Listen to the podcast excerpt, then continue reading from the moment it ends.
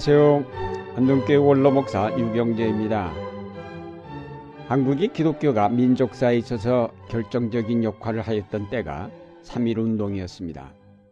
한국교회가 많은 문제점을 안고 있었음에도 이 민족의 종교로 정착될 수 있었던 것은 3.1 운동 때의 이 민족의 아픔에 동참하였기 때문일 것입니다.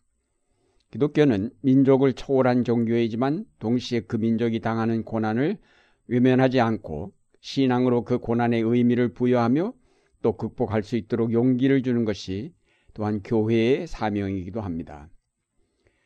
3.1 독립운동이 일어난 동기는 일제의 억압적인 총독 정치와 그 횡포, 그리고 일제의 민족성 박멸 기도, 언론과 신앙과 결사자유의 박탈, 종교에 대한 근절 정책 때문이었고 한편 이 민족의 독립에 대한 열망으로 말미암은 것이라 하겠습니다.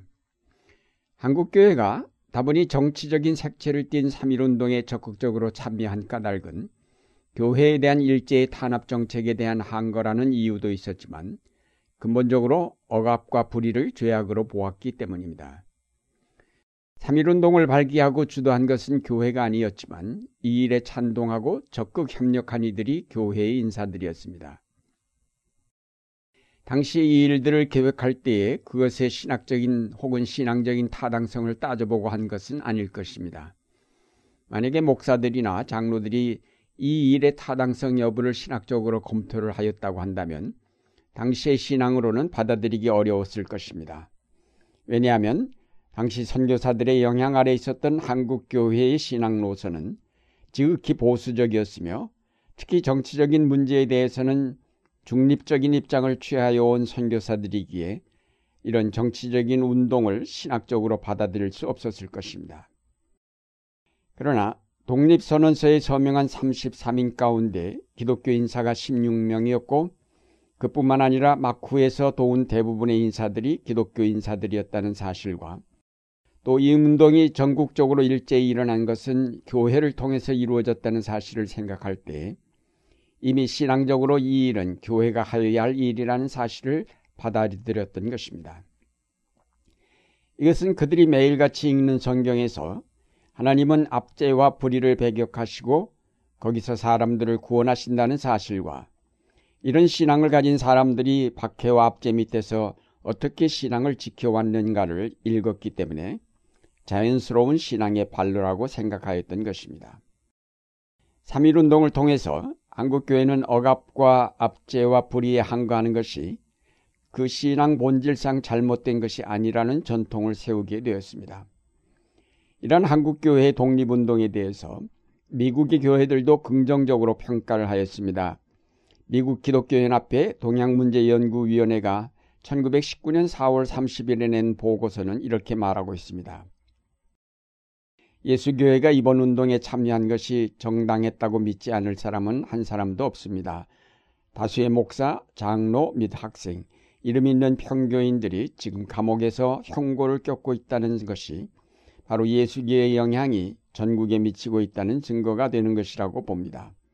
예수교인의 이와 같은 박력 있는 행동과 의 있는 존재 양식이 없었더라면 이 백의가 호소하려고 하고 수호하려고 하는 이념이 총을 쏘듯이 전국에 무섭게 작용하지는 못했을 것입니다. 예수교인만이 참혹한 식민 정책에서 소망을 포기하지 않았던 유일한 부류의 한국민이 옳시다. 3.1운동은 한국교회로 하여금 불의와 타협하지 말고 모든 압제에 항거하여 싸울 것을 가르쳐 주었습니다. 그것은 단순히 민족의 독립이란 차원을 넘어 모든 악에 대한 항거여 불의에 대한 타협의 거부였습니다. 그것이 식민지 하에서 일어났든지 혹은 같은 민족 안에서 독재자에 의해서 이루어졌든지 상관하지 아니하고 언제나 항거하고 배격하려는 것이 교회의 신앙적 방향이라고 하겠습니다. 우리가 3.1운동을 이런 신앙적인 동기로 말미암은 것이라고 평가할 때에 그 정신을 오늘에 되살릴 수 있습니다. 다음으로 우리가 3.1운동과 관련하여 생각할 것은 교회가 고난을 각오하고 이 운동에 참여하였다는 사실입니다. 사실상 3.1운동으로 해서 교회는 말할 수 없는 박해와 피해를 입었습니다. 일본은 경찰과 헌병의 병력으로 교회를 때려부수고 종탑과 성경들을 산산조각 냈으며 대량 공부 때에도 기독교인을 주로 체포하였습니다. 심지어 운동에 가담하지 않은 교인들도 마구 잡아들였습니다. 그해 가을에 열린 장로교 총회는 신학생들이 많이 잡혀갔기 때문에 신학교를 임시로 휴교할 것을 결의해야만 했고 수십 수백 명의 교회 지도자들이 감옥에 갇혀 총회 기능이 마비될 정도여서 총회 임원직을 선교사들에게 대량 위임하는 사태에 이르기까지 하였습니다. 교회가 이런 모든 고난을 각오하고 이 운동을 일으켰고 또 그 후 말로 다 할 수 없는 모진 박해 속에서도 견뎌낼 수 있었던 것은 위대한 신앙의 힘 때문이었습니다. 고난당하는 자를 돌보시며 구원의 소망을 주시는 하나님에 대한 신앙 때문에 모든 고난을 극복하여 갈 수 있었습니다. 예수 그리스도의 십자가 고난의 의미와 동시에 부활에 대한 확신을 가진 교회는 고난을 능히 극복할 수 있었습니다.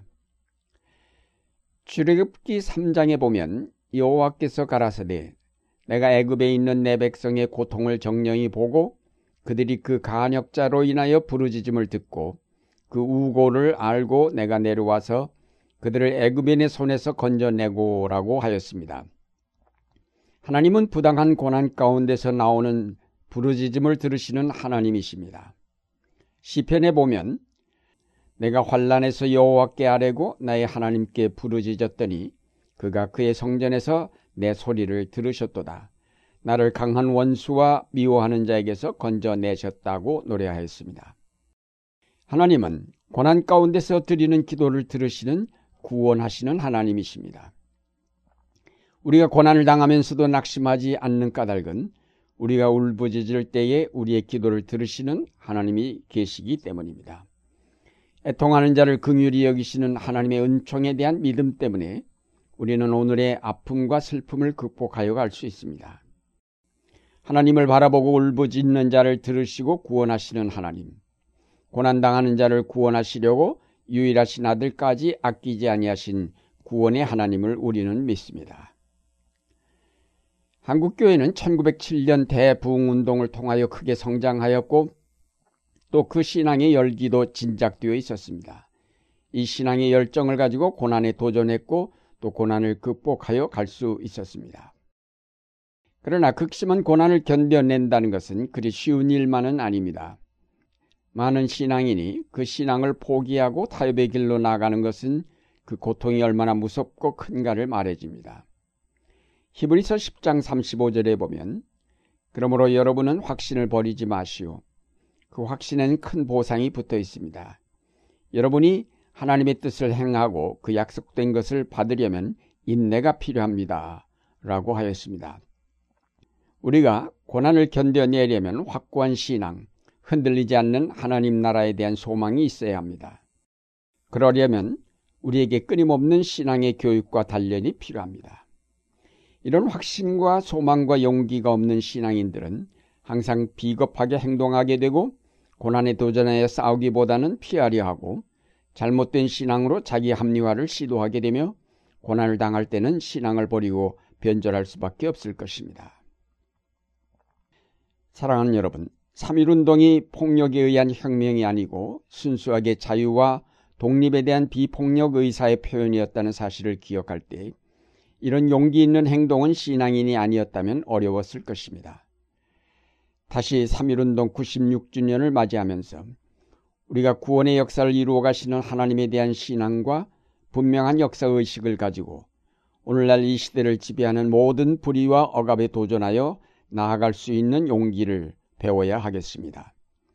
잠시 받는 환란을 두려워하지 아니하고 영원한 세계에서 누릴 영광과 보상을 바라보면서 불의와의 타협을 거부하고 진실을 추구하는 진정한 신앙인의 자세를 갖추게 될 때 96년 전 용감하게 일어서서 불의에 항거했던 우리의 신앙 선배들을 부끄럽지 않게 만날 수 있을 것입니다.